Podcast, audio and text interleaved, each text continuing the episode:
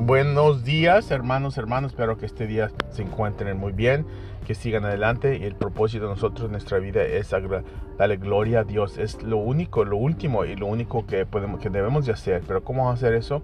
A, obedecerlo. Dice, obedece mis mandamientos. El Espíritu Santo es el que nos guía. So, esta mañana habla con el Espíritu Santo que te guíe para que te ayude y que tengas un día tremendo. Le pide al Señor que te cuide y te pedí que te le pide una oración para ti para que te ayude. Amén. Que no te desanimes, no te metas en la oscuridad, no te pongas en la deprimido, deprimida. Pero mira, para que te animes, te salgas de la deprimición, si estás deprimido o deprimida, es en Salmos 23, 4, 23, verso 4.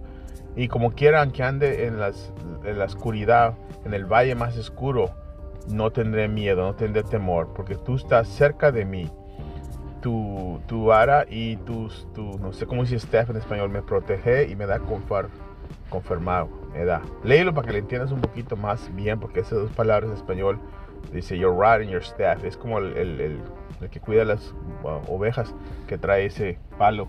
Amén. Que tengas un tremendo día y Dios te bendiga. Si vives en que te veo a las 6 en el nombre de Jesús. Amén.